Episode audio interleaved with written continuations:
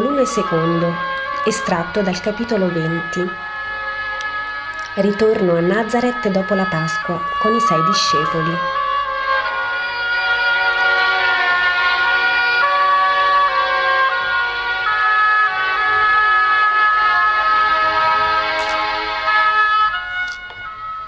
Gesù giunge con il cugino e i sei discepoli nelle prossimità di Nazareth.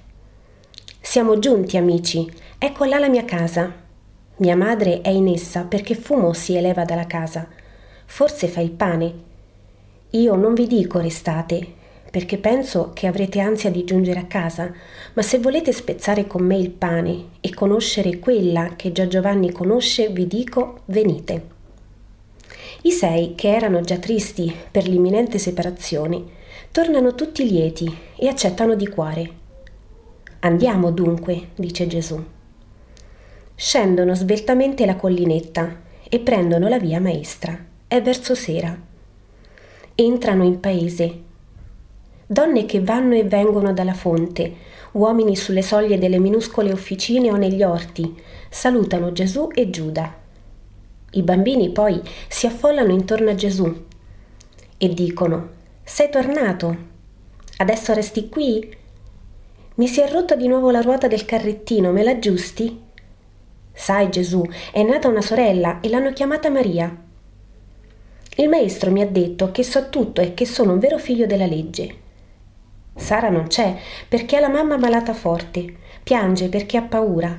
E un altro ancora aggiunge, mio fratello Isacco ha preso moglie, c'è stata gran festa.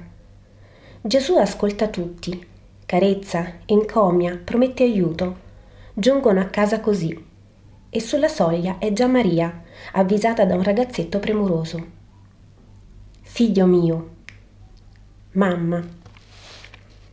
I due sono uno fra le braccia dell'altra, Maria, molto più bassa di Gesù, ha il capo appoggiato sul sommo del petto del figlio, chiusa fra il cerchio delle sue braccia. Egli la bacia sui capelli biondi. Entrano in casa. I discepoli, Giuda compreso, restano fuori per lasciare liberi i due nelle loro prime espansioni. Gesù, figlio mio. La voce di Maria è trepida come quella di chi ha le lacrime in gola. Perché mamma così? Oh figlio, mi hanno detto. Nel tempio c'erano dei Galilei, dei Nazareni quel giorno. Sono tornati e hanno raccontato. Oh figlio. Ma tu lo vedi, mamma, io sto bene. Nessun male mi è venuto. Solo è venuta gloria a Dio nella sua casa. Sì, lo so, figlio del mio cuore. So che è stato come lo squillo che evoca i dormienti, e per la gloria di Dio io ne sono felice felice che questo mio popolo si svegli a Dio. Io non ti rimprovero, io non ti ostacolo, ti comprendo e, e sono felice, ma ti ho generato io, figlio mio. Maria sta ancora fra il cerchio delle braccia di Gesù ed ha parlato tenendo le manine aperte ed appoggiate sul petto del figlio, con la testa alzata verso di lui, l'occhio più lucido per il pianto che è pronto a scendere, e ora tace riappoggiando la testa sul petto di lui. Pare una tortorina grigia, così vestita di bigiognolo come è, fra il riparo di due forti ali di candore, perché Gesù è ancora col suo abito e manto bianco. Mamma, povera mamma, cara mamma. Gesù la bacia ancora, poi dice, Ebbene, vedi, io sono qui e non solo. Ho con me i discepoli primi e altri sono in Giudea e anche il cugino Giuda è con me e mi segue. Giuda? Sì, Giuda. So perché sei stupita. Certo, fra coloro che hanno parlato del fatto erano Alfeo con i figli e non erro dicendo che mi hanno criticato. Ma non avere paura.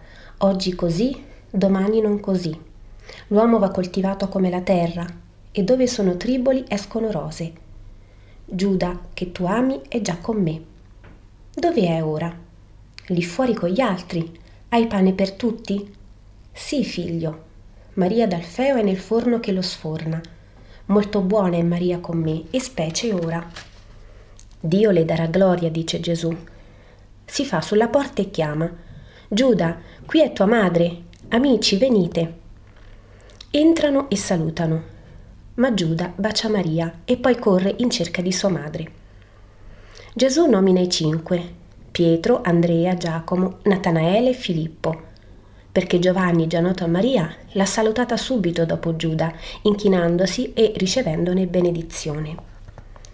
Maria li saluta e li invita a sedersi. È la padrona di casa e pur adorando con lo sguardo il suo Gesù, pare che l'anima continui a parlare per gli occhi col figlio, si occupa degli ospiti. Vorrebbe portare l'acqua per ristorarli, ma Pietro scatta. No, donna, non posso permetterlo. Tu siedi presso tuo figlio, Madre Santa. Io andrò, andremo nell'orto per rinfrescarci.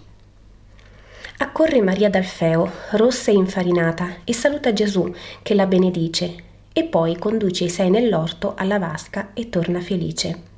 Oh Maria, dice alla Vergine, Giuda mi ha detto come sono contenta, per Giuda e per te, cognata mia. So che gli altri mi grideranno, ma non mi importa, sarò felice il giorno che li saprò tutti di Gesù. Noi mamme sappiamo, sentiamo quello che è bene per i figli e io sento che il bene delle mie creature sei tu, Gesù. Gesù la carezza sul capo, sorridendole. Tornano i discepoli.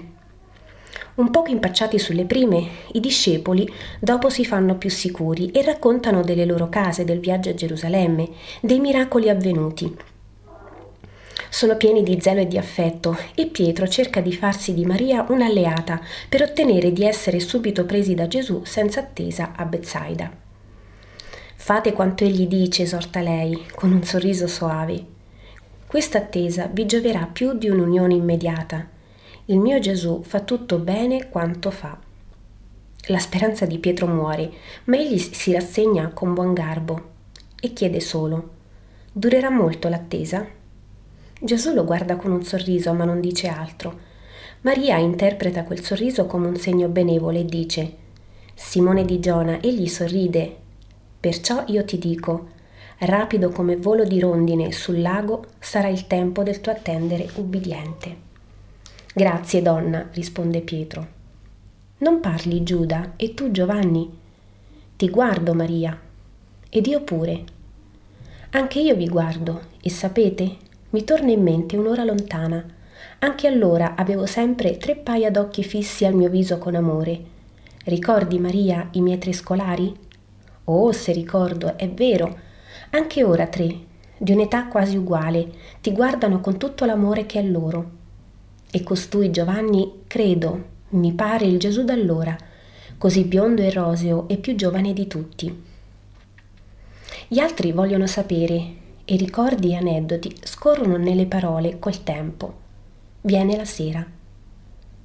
Amici, io non ho ambienti, ma lì vi è il laboratorio dove lavoravo.